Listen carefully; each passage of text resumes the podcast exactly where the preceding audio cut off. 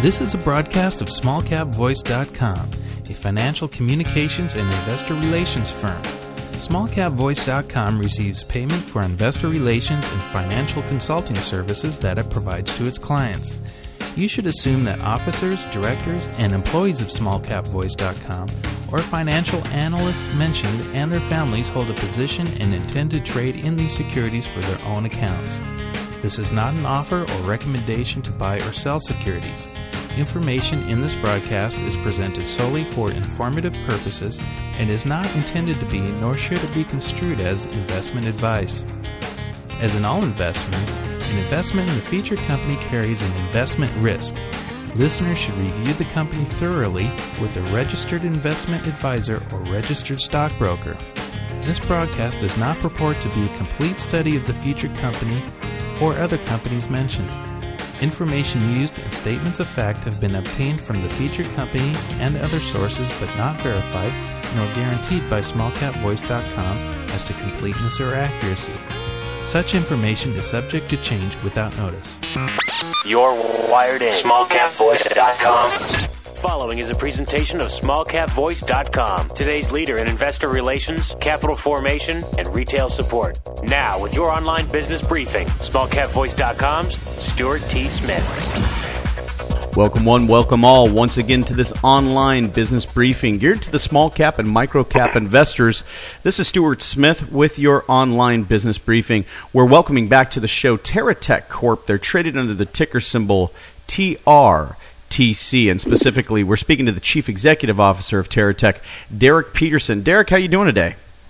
I'm great, Stuart. Thanks. How you doing? I'm doing very well. Thank you so much for taking time out of your schedule to stop by and speak with us once again. Now, listeners, I do want to point out to you, we do have an earlier audio interview with the company, and in that interview, we go over the basic building blocks, the business model, the markets for the company, as well as their technologies, their management teams, and their outlook for 2013. In this audio interview, Derek, what I'd like to do is I'd like to start off with kind of a state of the union as it relates to the medical marijuana market. There's been some recent news from people, well known people like Attorney General Eric Holder, as well as CNN's Dr. Sanjay Gupta, and, uh, you know, a, a, surprising reversal, if you will, from Dr. Gupta. Let's start with this. Let's talk a little bit about the effect that may have on the medical marijuana market. Yeah, Stuart. Those were a couple uh, pretty critical shifts we saw from a public perspective over the last couple weeks. And let me begin by maybe just discussing uh, Holder uh, attempting to re-examine the methodology by which we incarcerate people in this country. So we have what they call mandatory minimum sentences, uh, and in the medical cannabis industry, it's caused quite a concern for people that are looking to a invest and for others that are looking to actually get involved in different companies, whether they're operating a dispensary or commercial grow or a company that's a, a peripheral service company. But these mandatory minimums exist around plant counts and certain weights associated with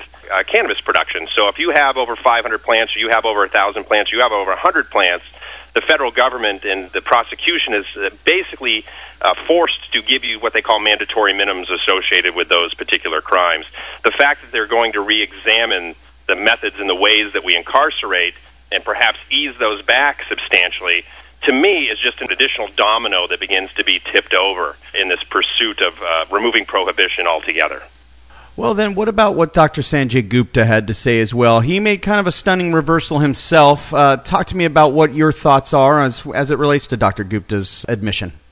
Yeah, that that that was extremely interesting to us for multiple reasons. Number one, he had the opposite stance several years ago. I think it was in a Time magazine uh, st- uh, article that he that he had penned uh, several years back, where he said, uh, I think effectively that he didn't view medical cannabis as having any medical uh, properties associated with it or benefits associated with patients. So the fact that he made a complete reversal, number one, and acknowledged a lot of the studies that are taking place throughout the world globally was very powerful. Gupta is a very renowned doctor, obviously, because of his position uh, on CNN, um, and he's also a figurehead for the medical community. So the fact that somebody like that's made a drastic shift and put his reputation on the line speaks volumes, in our opinion, to the medical benefit associated with, with cannabis you know, we're seeing two two things happening in the industry right now. We're seeing medical cannabis continue to make its advancements. We're talking 20 states right now, uh, plus DC.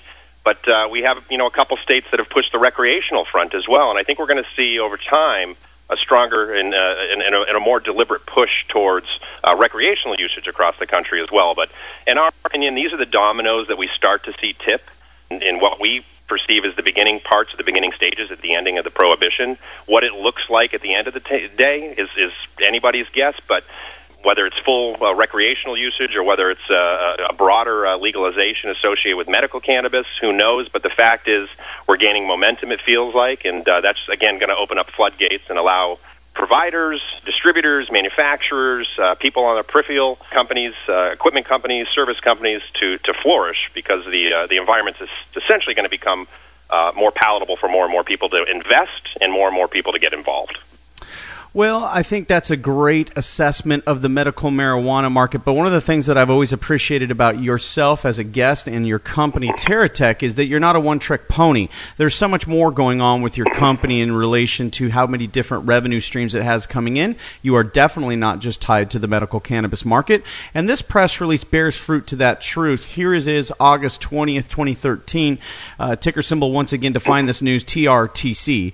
TerraTech releases Q2 financials and reports record revenues, a 700% increase versus comparable period in 2012. Second quarter gross revenues rises to $665,000. Now you have a lot in here about edible gardens as well as Palm Creek produce, but before we get into that, let's talk about the drivers for these numbers. Go ahead, Derek. Yes, Stuart, we're really excited about the quarter. Uh, it really validates for us the acquisition that we had made earlier in the year with Edible Garden Corp, and, and we're really excited about what the future holds with, with this particular division. A lot of people don't talk about, and, and, and they see us as a one trick pony, a medical cannabis company, but agricultural side for us, the traditional produce production is, is going to be one of our main drivers right now going forward over the next several years. Edible Gardens right now, the brand is throughout the Northeast and in close to 400 uh, grocery stores and major names like Shop ShopRite and uh, Food Emporium and D'Agostino's and places like that. So we've got great penetration in the Northeast, and that's really what's uh, been the catalyst for the, the growth we saw in this uh, Q2 report we just put out throughout throughout the Florida arena for them.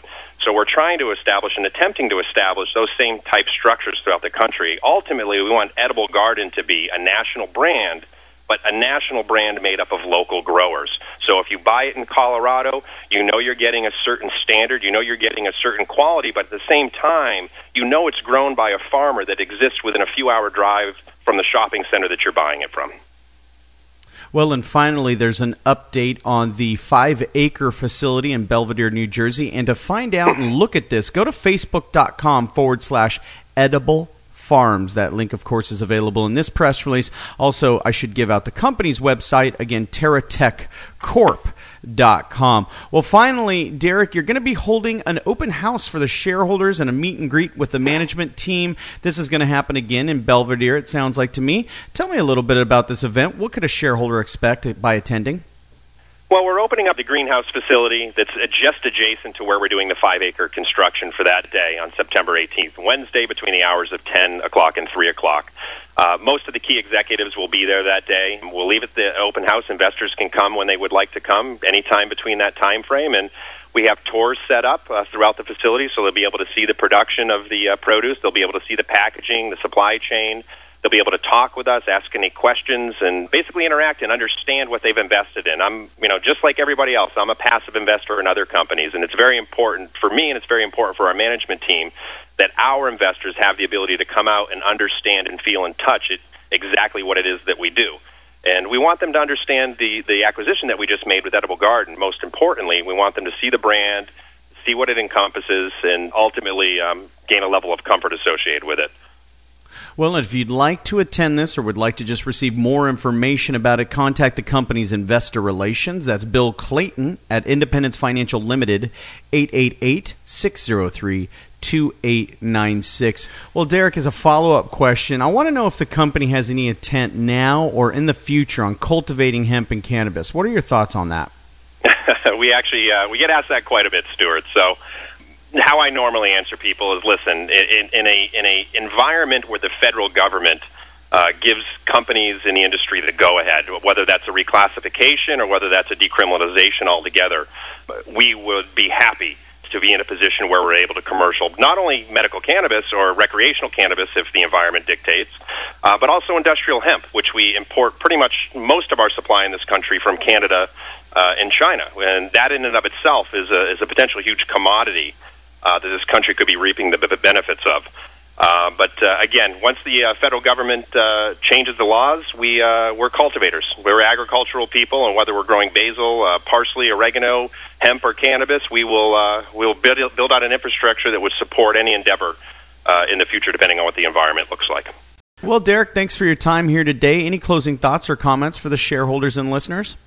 Again, we're, we are excited about the quarter. We're extremely excited about 2014, and we're, we're really interested in uh, the turnout for the open house come September. We really want an opportunity for the investors to come out, like I said, not only to see the current facility and the production, production but what it seems they're most interested in right now, and what our biggest growth driver is for 2014, is the uh, the construction of the five acres, which is just adjacent to the property. So we're also very interested to them and, and, and excited about them being able to come out and see the progress that we've made since we've you know acquired Edible Garden uh, back in April. Um, it's a pretty massive structure. It's very impressive. It's it's an amazing site, and I think uh, shareholders will be very interested to see what the growth plan is for 2014. Very good. Well, thank you so much for your time here today at smallcapvoice.com, Derek. We expect great things from you and your company. And listeners, hey, it's a great time to go out and meet this management team. So, once again, if you're interested, this press release came out August 21st. Use that ticker symbol TRTC or just reach out to Bill Clayton at 888 603 2896. Thanks, Derek. Thanks, Stuart. Appreciate you having us on. Take care. All right, for Derek Peterson, this is Stuart Smith saying thanks so much for listening. SmallCapVoice.com today's leader in investor relations, capital formation, and retail support, provides its clients with the highest level of service. Our audio interviews are disseminated to one of the largest opt in audiences available today. How? We at smallcapvoice.com believe in aligning and affiliating ourselves with other leaders within the investor relations community. By sharing resources, each affiliated firm is made that much stronger and each client is served that much better. Our focus is to identify and provide the very best financial services and solutions available to clients and their shareholders. For more information about our services, please call us at 512 267 2430 or visit us on the web at www.smallcapvoice.com.